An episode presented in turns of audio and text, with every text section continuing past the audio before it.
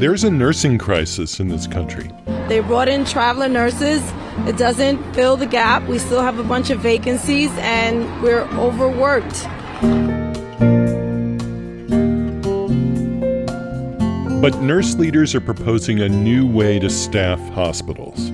When we first started to explore this model, we started by listening to our nurses and saying, How can we ease your way? What are some things that you would like to see taken off of your plate that would help with your feelings of exhaustion and burnout? And many of the things that they mentioned were those administrative burdens, you know, not being able to work at the top of their license. And are nurses doing the work that relies on their expertise? When we think about a different model of care, it really is all inclusive, right? We need to look at all of the things that a patient may require during a hospital stay and evaluate are we doing this in the best way we can, maximizing the resources that we have. On today's program, How to Fix Hospitals, exploring new models of care in nursing. I'm Sean Collins, so glad you're with us today. Thanks for listening.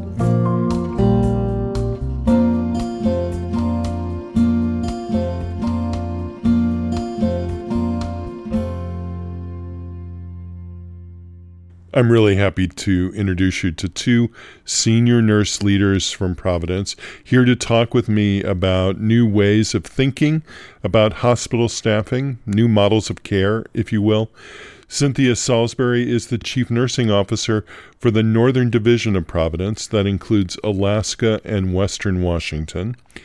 Jennifer Gentry is her counterpart a little further south. She's the Chief Nursing Officer for this central division of Providence that's eastern Washington, Montana, Oregon, Texas, and New Mexico. I'm really happy you both are able to talk with me about these ideas that really amount to pretty radical change in hospitals. Welcome to you both. Thank you. Thank you for having us today. Happy to be here. Thank you. You know, I've been doing some reading, and nurse leaders around the country have been writing pretty provocative things like tinkering at the edge won't cut it. The house needs to be demolished and we need to start all over again. Essentially saying, throw out the model of nursing that we have operating in hospitals now and come up with a new one for the rest of the 21st century and beyond. What do you think of that? Yeah, I agree with that. That's Cynthia Salisbury you know, we are predicting a, a, shortage of nurses worldwide of about 13 million. You know, by 2030, worldwide, we're looking at a huge shortage of nurses. We're already feeling that now. We've had a shortage of nurses for a while, but of course, that was exacerbated by the pandemic when we started to see um, a lot of nurses leaving the profession, retiring early. Um, Six million nurses, I think, plan to retire in the next decade. So, whenever you combine all of those things, that the way that we have been practicing nursing for years, many, many years, um, it, we can't continue to practice in that way. We have to adapt to our current situation and uh, practice in a way that we can support. Um, with our current resources. So it's, it's almost like we have to stop thinking of it as um, a nursing shortage and just say this is our new reality and how are we going to adapt to that and change our models of care delivery so that we can be successful and we can provide uh, the kind of care that we want to deliver and that our patients deserve today. Jennifer Gentry, what do you think of that? Yeah, there are a few components that I'd like to add. Cynthia is absolutely right in the statements that she's made when we talk about the way nurses provide care, we're talking about a model of care. So you might hear those those terms interchangeably. And the model of care in place in the United States is the same model that's been in place for decades. And while we know the pandemic really exacerbated the problems and the challenges nurses were facing as they worked in the healthcare environment, we know that they existed well before the pandemic. And the stress and burnout of nurses has been steadily increasing over many years, well before the pandemic. And so, not only are we facing this staffing challenge and this uh, you know, nursing shortage that Cynthia described, but we also have to look at what has gotten us here. And it really is trying to do the same thing the same way that we know has not worked for a very long time within the profession. So, being open minded and working with the nurses providing care at the bedside is really a top order of business for us right now because we have to find a new path forward, one that doesn't create as much stress and anxiety for the nurses providing care at the bedside so we can have a healthy workforce as we move into these new times. It makes perfect sense the way you describe that. And maybe to help me and our listeners sort of understand the scope of the problem as it exists now, why don't we do a little task list? Build a list that tells people what the problems are now, how nurses are being pulled away from the sort of care that you think and they think they should be doing. So, what's at the top of the list? What's what's problem number one? Well, I think number one, of course, as Cynthia said, is just a shortage. We're not able to staff the same way we have. And that is even more challenging because we're seeing a greater number of patients that require hospital care than we have in the past. So we have more people coming in um, with fewer nurses to provide care for them. And those patients coming into the hospital are much sicker than they used to be because now we have resources that keep patients home um, at a much greater scale than we have in the past. So the patients actually requiring hospital care are of higher acuity. Then you compound that with a few of the challenges that we're experiencing within healthcare, such as a lack of beds outside of the hospital setting. So when a patient's ready to be discharged, it's not unusual for us not to be able to find an appropriate place for that patient to go. So these patients are still in the hospitals as well. And the needs that they have at that point in time of their road to recovery are not the resources that we have in the acute hospital setting. You're suggesting that, that patients should be able to be discharged from an acute care hospital to some other facility like a rehab hospital or some other place where they could continue their recovery but not have the same level of acute care provided or, am i getting that right you're correct. So we have, you know, long-term care facilities, we have skilled nursing facilities, we have foster homes, we have, you know, rehabilitation. And the focus in those areas of care are really about bringing someone back to their baseline ability to function. While in the hospital, our focus really is about taking someone who is acutely ill and moving them out of that acute illness phase and ready to start the rest of their road to recovery. As we continue this conversation, we're going to talk about different professionals that are involved in providing care and we'll we'll talk about that in, in great detail coming up but it seems like those long-term facilities are really the bailiwick of physical therapists and occupational therapists and less acute care provided by registered nurses that's correct and are your colleagues in physical therapy and occupational therapy and other allied professionals are they on board with a change in the model? You know, for the most part, um, when you're looking at those therapy modalities, they happen adjacent to the way care is provided by the nurses and the, the nursing assistants. Um, so they come in, they're consulted for their patients, see their patients, and then go to their, their next patient whereas the nurses are responsible for all care um, for the patients that that are assigned to them. So a little bit different dynamic. But that said, you know, our therapists also struggle with getting the support they need in order to ambulate a patient or um, having the resources readily available to do the work that they need to do as well. So when we think about a different model of care, it really is all inclusive, right? We need to look at all of the things that a patient may require during a hospital stay and evaluate are we doing this in the best way we can, maximizing the resources that we have, and allowing nurses, therapists, everyone to really work at the top of their license and having folks that can take care of uh, more of the activities of daily living partnered with them to allow them to focus in that space. I love the phrase operating at the top of your license because I think it does really encapsulate this issue that nurses end up doing a lot of tasks that other people who don't have a license are able to do, but because of tradition more than anything else, probably, the, task falls to nurses. Yeah, Sean, this is Cynthia, and you're you're exactly right. Um, and we we've kind of created the monster that where that exists now, and it seems like when there is something new, a new task that must be done in the hospital, um, it is very easy to think, oh, well, the nurse is with the patient all the time. And so, and then adding that on as a task for the nurse when it, that doesn't require their level of training, their level of skill, um, their, their license to be able to do these tasks. Um, we, nurses, a lot of the reason for burnout is um, you know, documentation is a part of that. There's a tremendous amount of documentation that um, has been added on. Sometimes it's for regulatory purposes, or you know, it always seems like a great idea at the time, um, but then it becomes uh, redundant. Um, and also, it, it just takes a lot of time from the nurses. So, really stepping back examining our um, electronic medical records and the documentation that we require of our nurses in there and saying, do we really need all of this?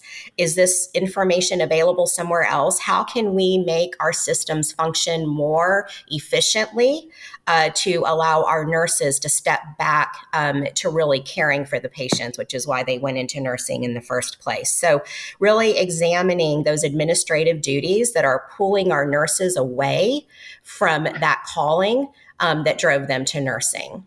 And a lot of that, you're exactly right, is tied to allowing our other disciplines, um, our teammates, our colleagues to function at the top of their scope as well you know, everyone in the world is talking about artificial intelligence and AI and chat GPT and you know it, it's taking everyone by storm in the last couple months. And i think that there's real potential isn't there for that technology to assist in documentation? You know i could see nurses wearing a wearable device that is making a recording of the interaction at the bedside and summarizing what was discussed and what treatment decision was made. Absolutely. I think that's, you know, an area any nurse would celebrate, not having to sit down at the computer to add documentation in and instead capture the work real time. And, you know, there are methods that exist today to move into that space. And again, this is the type of thing we're talking about when we say we want to change the care model. You know, there are also robots that can be used in the hospital, and these are some of the simpler things, but robots that can be used in the, in the hospital to, um, you know, fetch items for patients, to deliver supplies, et cetera, so that the people providing care can stay on their unit taking care of patients.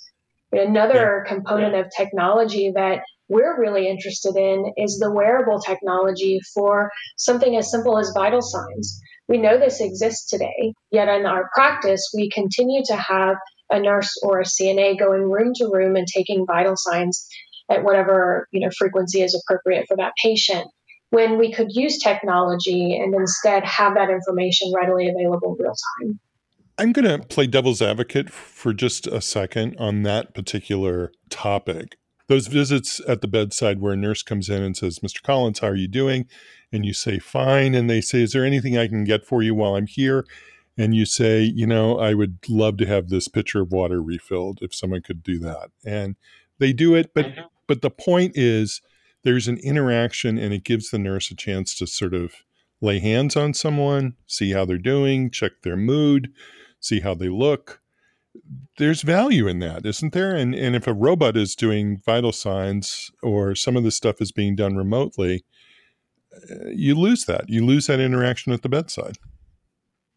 Well, I would speak of that in a different way. To me, what it does is it frees up time for that nurse or whomever it is at the bedside to really engage in a meaningful conversation.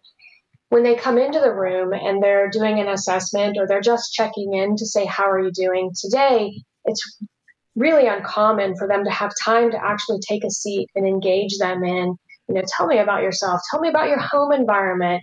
How are you going to take care of yourself whenever you leave here? Those deeper, more meaningful conversations are hard to have because of the t- number of tasks that are on uh, nurses, CNAs, on, on all health, healthcare providers' lists to complete. So if the nurse is able to sit down and engage in the discussion while the robot goes and gets the uh, you know, fills their their cup with ice and brings it back, then that's an improved interaction between the nurse and the patient as opposed to a transactional interaction. Sean, you're exactly correct. We need to, and as nurses, we want to maintain that relationship building and those communications um, and really um, building that relationship with our patients. Um, and so we don't want to lose that. We just want to do it in a more meaningful way. We're talking today about new models of care in nursing as a way to counter the exodus from nursing that we've seen over the past few years.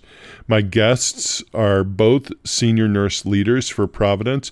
Jennifer Gentry is the chief nursing officer for the Central Division, and Cynthia Salisbury is the chief nursing officer for the Northern Division of Providence. So, going back to our punch list for fixing hospitals, what else is a priority? What needs to be on the list? Jennifer Gentry? Well, I think um, looking at how we assign patients to a team as opposed to a nurse. So, in most of our healthcare system today, uh, patients are assigned to a nurse. So, one nurse has a group of patients that they have cl- complete responsibility for. What we'd like to see is a shift in that a bit so that the patient is assigned to a team.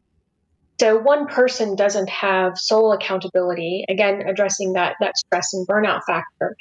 And instead, you have um, at least two people right there on the unit who are working together in order to meet the needs of the patients emotionally and physically. And reduce the stress because you have a partner in your day. There's another component of that that I'm going to let Cynthia talk about because it's a, an area that she has most recently been working in. But that is including a, a virtual nurse in that um, co carrying that team based model. So I'll let Cynthia speak a little bit more. Thank you, Jennifer. Yeah. So, and you know, on that on that team-based approach, where um, we are teaming up an RN with a certified nursing assistant, this is a model that um, is is proving to to have many benefits. Um, so Typically, on a nursing unit, you will have an RN with a patient assignment, and then there will be certified nursing assistants or CNAs that are assigned to that unit. And you might have two or three, depending on the number of beds on that unit. And those CNAs then take care of um, all of those patients. So they're, you know, kind of running up and down the floors and, and, and doing um, uh, tasks for those patients in the model that Jennifer was describing, we changed that. And instead of just having the CNAs without a, a, a, particular assignment of patients, we actually pair them with an RN. So now you have an RN and a CNA pair who are assigned um, a number of patients to take care of together. And so hmm. now you have a CNA who is assigned um, a, a, reduced number of patients, maybe six patients that they are now assigned to with that RN. And those are the patients that they will take care of. So what what we see in that transition is better relationship building between um, not only the RN and the patient, but also the CNA and the patient. That patient gets to know that when they call for help, that CNA is going to respond. And it's going to be that same CNA that's coming in to respond to them. And if they need a higher level of care, it will be that RN coming in to respond as well. Um, so this increases satisfaction for patients and being able to know and rely on that. And it's what we're also seeing is that it's increasing the satisfaction in that CNA because the CNA previously was not able to build those relationships with those patients, and now they are.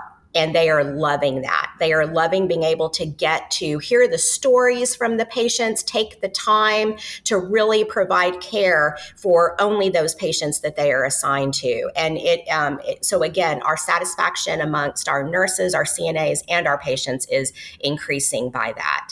Um, then adding to that, once we we have that model down, uh, because sometimes it's it, it, it is a little bit difficult for an RN who has been practicing in a way where they have done everything for a patient.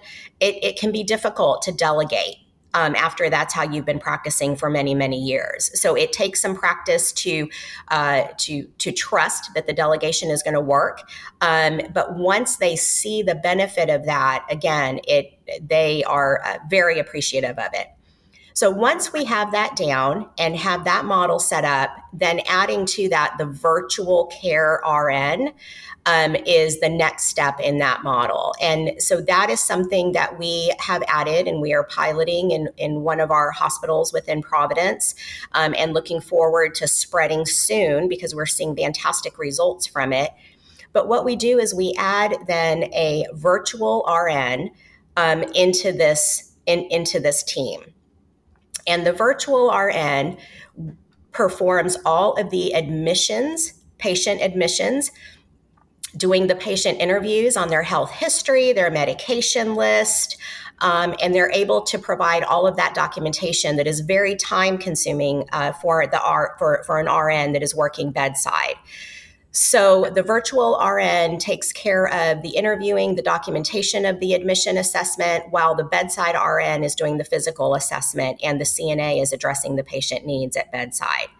The virtual RN also does provides education for the patient and also performs the discharge for the patient, um, which is again can be another time consuming um, task, um, and also provides the documentation. And uh, so, those are very important parts of a patient stay in a hospital. They must be done um, accurately, and the RN must have the time to be able to spend with that patient to answer questions and, and do it most effectively. And the virtual RN is able to provide that. Um, in, in a better way. And we are seeing patients um, appreciating that and benefiting from that as well as our care team. And that virtual RN is in a remote facility on a telehealth hookup of some sort. How how is that working? Yeah, they are. So um, they can be located anywhere. And they, um, within the patient room, we have a very um, high tech camera um, that is, uh, the, the capabilities of the camera are quite impressive. Um, the virtual RN from their location uh, there is a speaker and a microphone in the patient room, and the virtual RN can, uh, you know, beam in to the patient's room. Um, they will appear on the television, a, a large television monitor um, for the patient to see, and they will use the camera, and they can actually control the camera from their location uh, to be able to view different parts of the patient's body um, and zoom in and get a really nice look um, at, uh, at, at any anything that they need to see within that patient's room. Um, so it is um, it, it, does use technology and the the um, virtual care RNs can be located anywhere and just tied into that technology. And then, of course, they also have the ability to get into the electronic medical record and provide the documentation of the care that they are providing. Yeah. Again, I feel like I need to ask the devil's advocate question, which is how fulfilling a job would it be to be a virtual RN? Um, we we are finding it to be highly fulfilling. Um, so the virtual care RNs, and when we went to hire the virtual care RNs, we were looking for very specific characteristics. We we needed a nurse who was very experienced, who could um, had great critical thinking skills, could pick up on things, recognize things, um, and you know before we had. Uh, alluded to the number of nurses that were retiring early and um, leaving the, the, the workforce at the bedside. But many of these nurses, they have been working bedside for years and they are highly experienced and still have a lot of skill and still have a lot to offer. Sometimes it just becomes challenging to keep up with that physical demand of being a bedside nurse. These are the perfect nurses to fill those roles, and this allows them to continue to practice to continue to provide patient care, to, to continue to get that reward as a nurse by, by caring for patients, by speaking to their families, by being available to answer their questions and also to serve as a mentor a, a, mentor to our newer nurses that are entering the workforce by being present with them. Um, virtually in the patient's room as perhaps a newer RN is doing their assessment and doing things. The virtual RN can be there and serve as an additional mentor and preceptor for them. What are you hearing from patients? Yeah, we're actually seeing um, really positive response to the entire model. Um, we see that patients feel less rushed. They feel like they're getting the attention they need. They feel safe asking questions about whatever the education is or what their issues are coming in to the hospital. As we look at you know patient experience across that department, we're seeing significant improvement in a lot of the, the different areas that we monitor, such as um, the amount of teamwork that they experience, communication that they experience, feeling heard uh, that they're experiencing. So we're seeing a very positive reaction from our patients using this technology. That's great. You know, we've talked about nurses operating at the top of their license. Um, it might be helpful for our listeners to hear what's not at the top of the license. What are some tasks that nurses are uh, burdened with now that they would shed uh, if they were focused more on the top of their license? So, right now, there are a myriad of uh, things that nurses are doing that others can do as well. I think that's the best way to talk about this.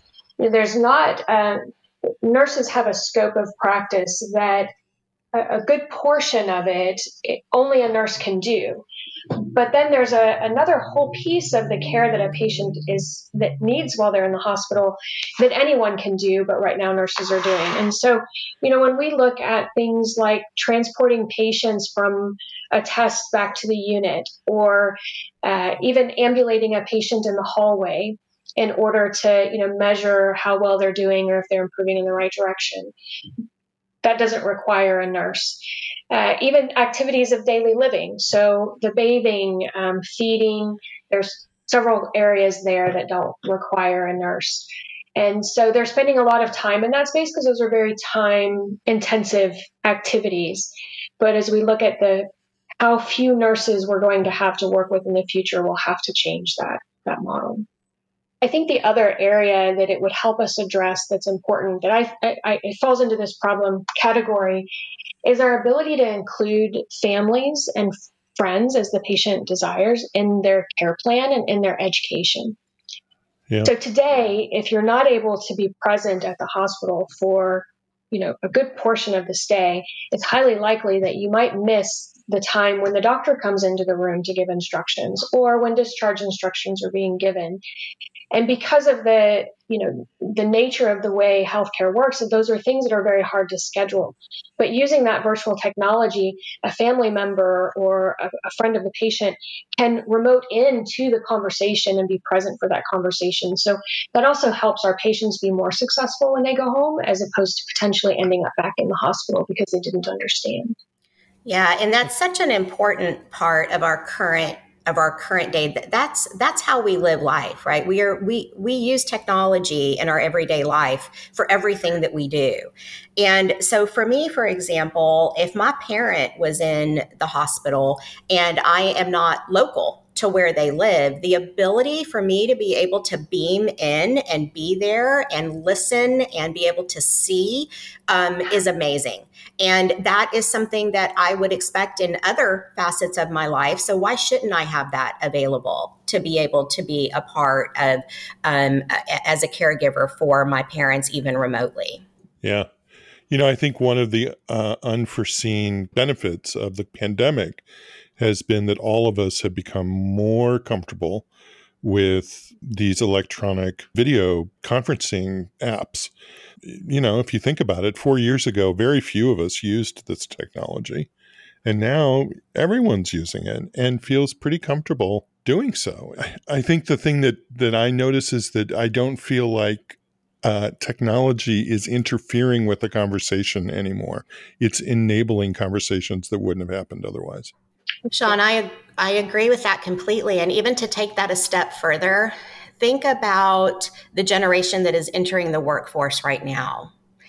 They technology has been a part of their life since since they were babies, since they were toddlers. They, you know, they have been on uh, personal computers, on iPads. Uh, they this this has always been a part of their life, and so think about those new nurses now entering into the workforce and walking into a hospital and not seeing those same cap- those same capabilities available to them to make their work more efficient.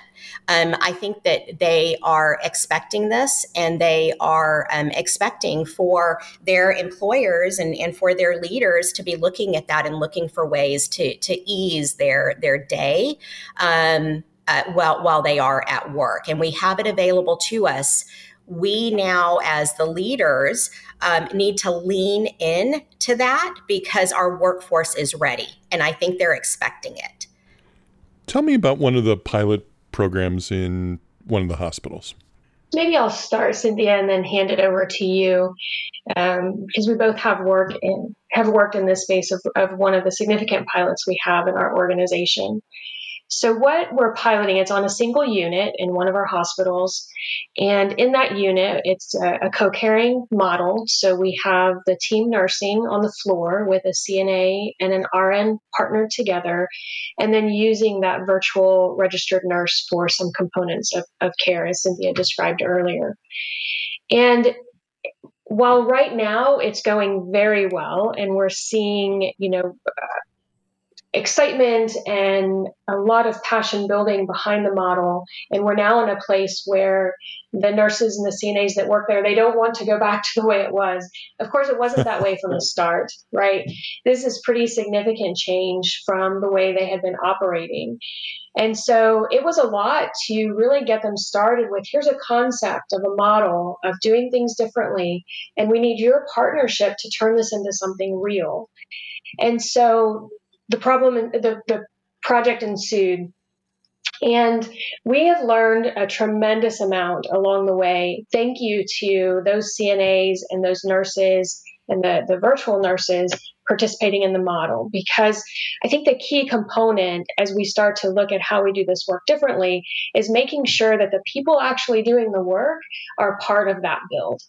And so creating an environment where they knew they could speak up when things weren't going well, that we could stop the line and make an adjustment to move in a different direction, really giving them that autonomy and empowering them to make those decisions and be a part of building the pathways and building the way we provide care made a very big difference in moving from what they were doing to this great place that they're in today.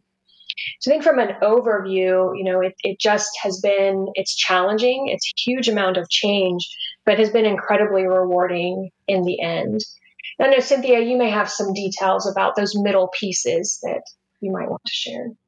Yeah, Jennifer, no, that that is great, and you know, a lot of of, of what you said, just to emphasize that it, it's important. The listening to the team is important, and when we first started to explore this model, we um, we started by listening to our to our nurses and saying how can we ease your way? What are some things that you would like to see taken off of your plate that would help um, with your feelings of exhaustion and burnout? And many of the things that they mentioned were those administrative burdens those um, you know not being able to work at the top of their license because they're having to spend so much time doing things that others could be doing a lot of that had to do with running, um, as Jennifer was talking about previously. So, having to take samples down to the lab, having to go and pick up things from the pharmacy, um, having to go and find equipment to bring back.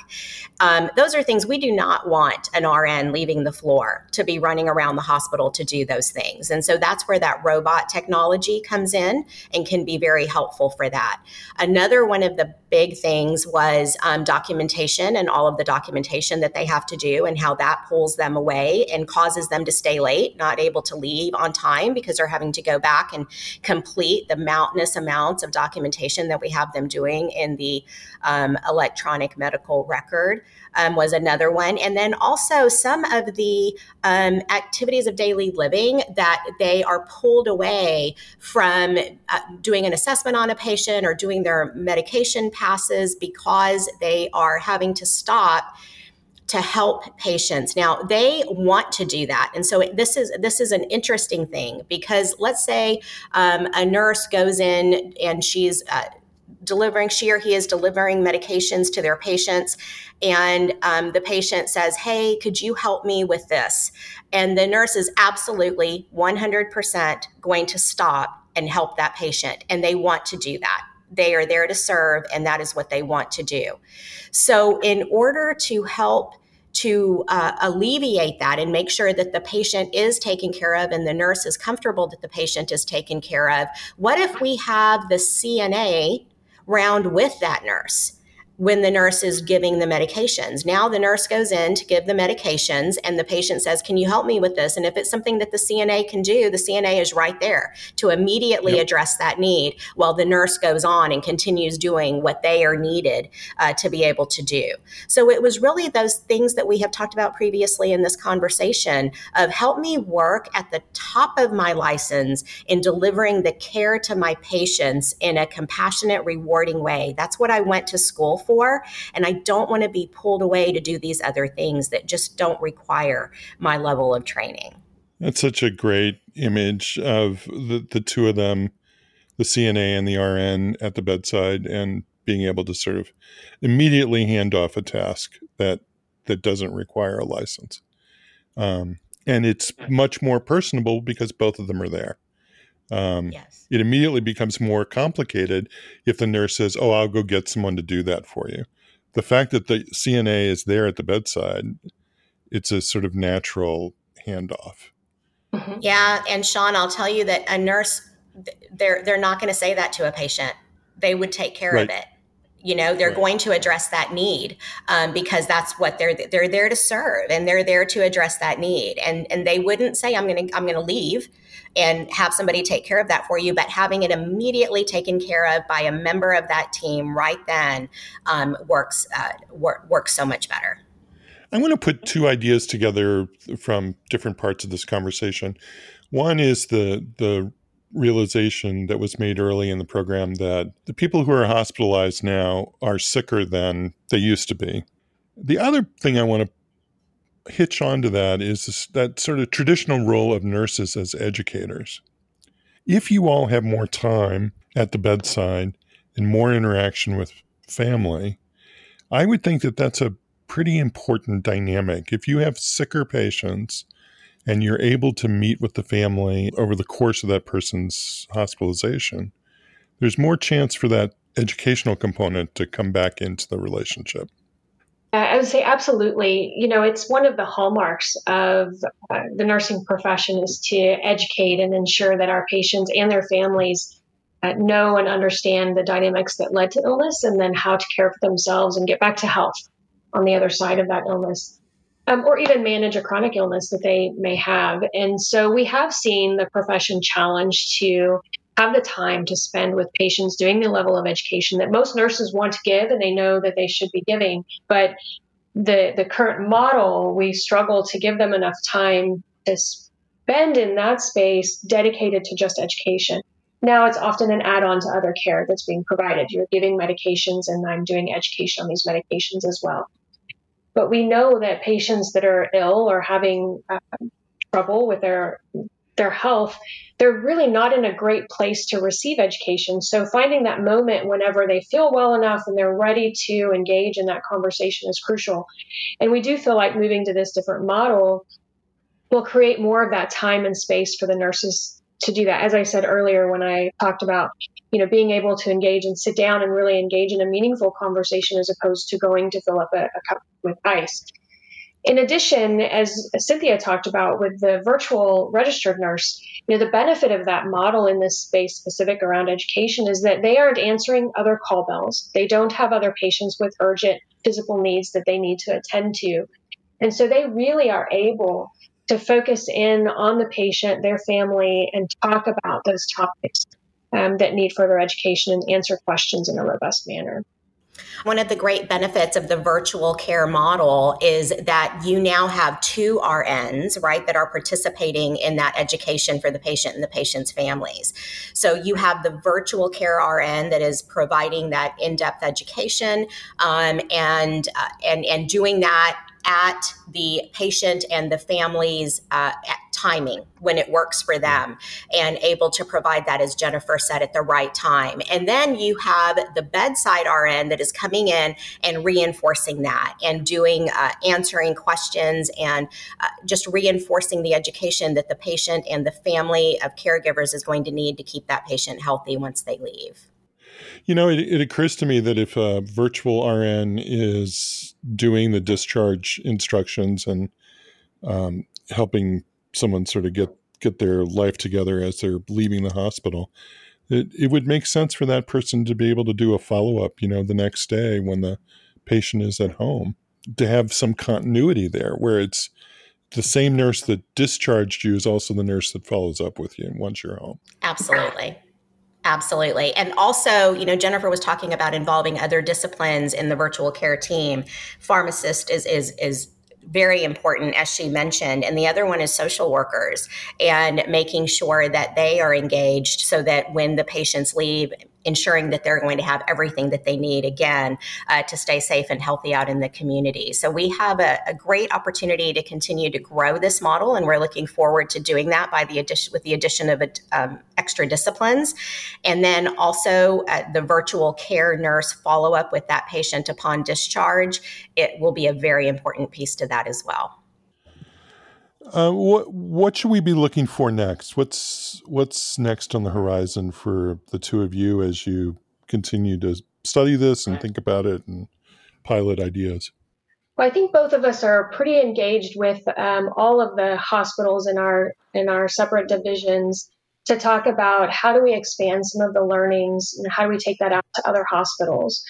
One of the things that we learned uh, very clearly in the pilot that we discussed was that learning how to function in that team model was very important before you added the virtual component in. And so we're doing pilots uh, throughout our, our health system to really start to move people thinking in this team based nursing model and helping them become more comfortable working with partnership as opposed to you know two different entities doing two different lists of tasks and so that work is underway while we do some additional assessment and gain more uh, data to support the model as a whole, including that virtual component, um, in preparation to spread that in other areas. That that is exactly where we're heading right now is is looking at really solidifying that that team that RN and CNA pairing and spreading that model. If you think about that um, and you think about that in terms of a nursing shortage imagine how much that alone spreads the capacity of our patients to get care of our nurses to care for patients. So that is a big focus. And then adding that virtual care component expanding that virtual care team to include other disciplines. And then as uh, Jennifer talked about some of the other technology, including the robots and adding those in, and then also the the, um, the, the dictation type of technology, so that our nurses are documenting real time without actually having to go and document after they do their assessments. And then uh, also having the technology to assist us with routine tasks like vital signs and helping the, that to happen as well. So, really, again, leaning into that technology, leaning into the team based care and to all of our disciplines practicing at the top of their scope of practice. Yeah, and leaning into listening to the nurses that are on the floor now for ideas, right? It has to start with that. It has to start with that. You won't be successful if you don't start with that. Cynthia Salisbury, Jennifer Gentry, I'm so grateful for you taking the time to talk with me about this. Will you come back, um, say, in a year or so and let us know where things stand? Would love to. Absolutely. We'd be excited to do so. Cynthia Salisbury is the Chief Nursing Officer for the Northern Division of Providence. That's Alaska and Western Washington. Jennifer Gentry is the Chief Nursing Officer for the Central Division of Providence. That includes Eastern Washington, Montana, Oregon, Texas, and New Mexico. This episode was prompted by reading a LinkedIn post written by Syl Trepanier, a friend of the program and the boss of all nursing bosses at Providence, the System Chief Nursing Officer, We've included a link to Syl's post and pay attention not only to Syl's words, but to the reaction they're getting from other nurse leaders across the country. Clearly, they've hit on something here, and things are going to change, and you'll notice it someday in the hospital. The Hear Me Now podcast is a production of the Providence Health System and its family of organizations. Find us on the web at www.hearmenowpodcast.org. Our program is produced by Scott Acorn and Melody Fawcett. We have research help from medical librarians Carrie Grinstead, Basha Dolofska Elliott, Sarah Viscuso, and Heather Martin. Our theme music was written by Roger Neal. The executive producer is Michael Drummond. I'm Sean Collins. Thanks for listening. Be well.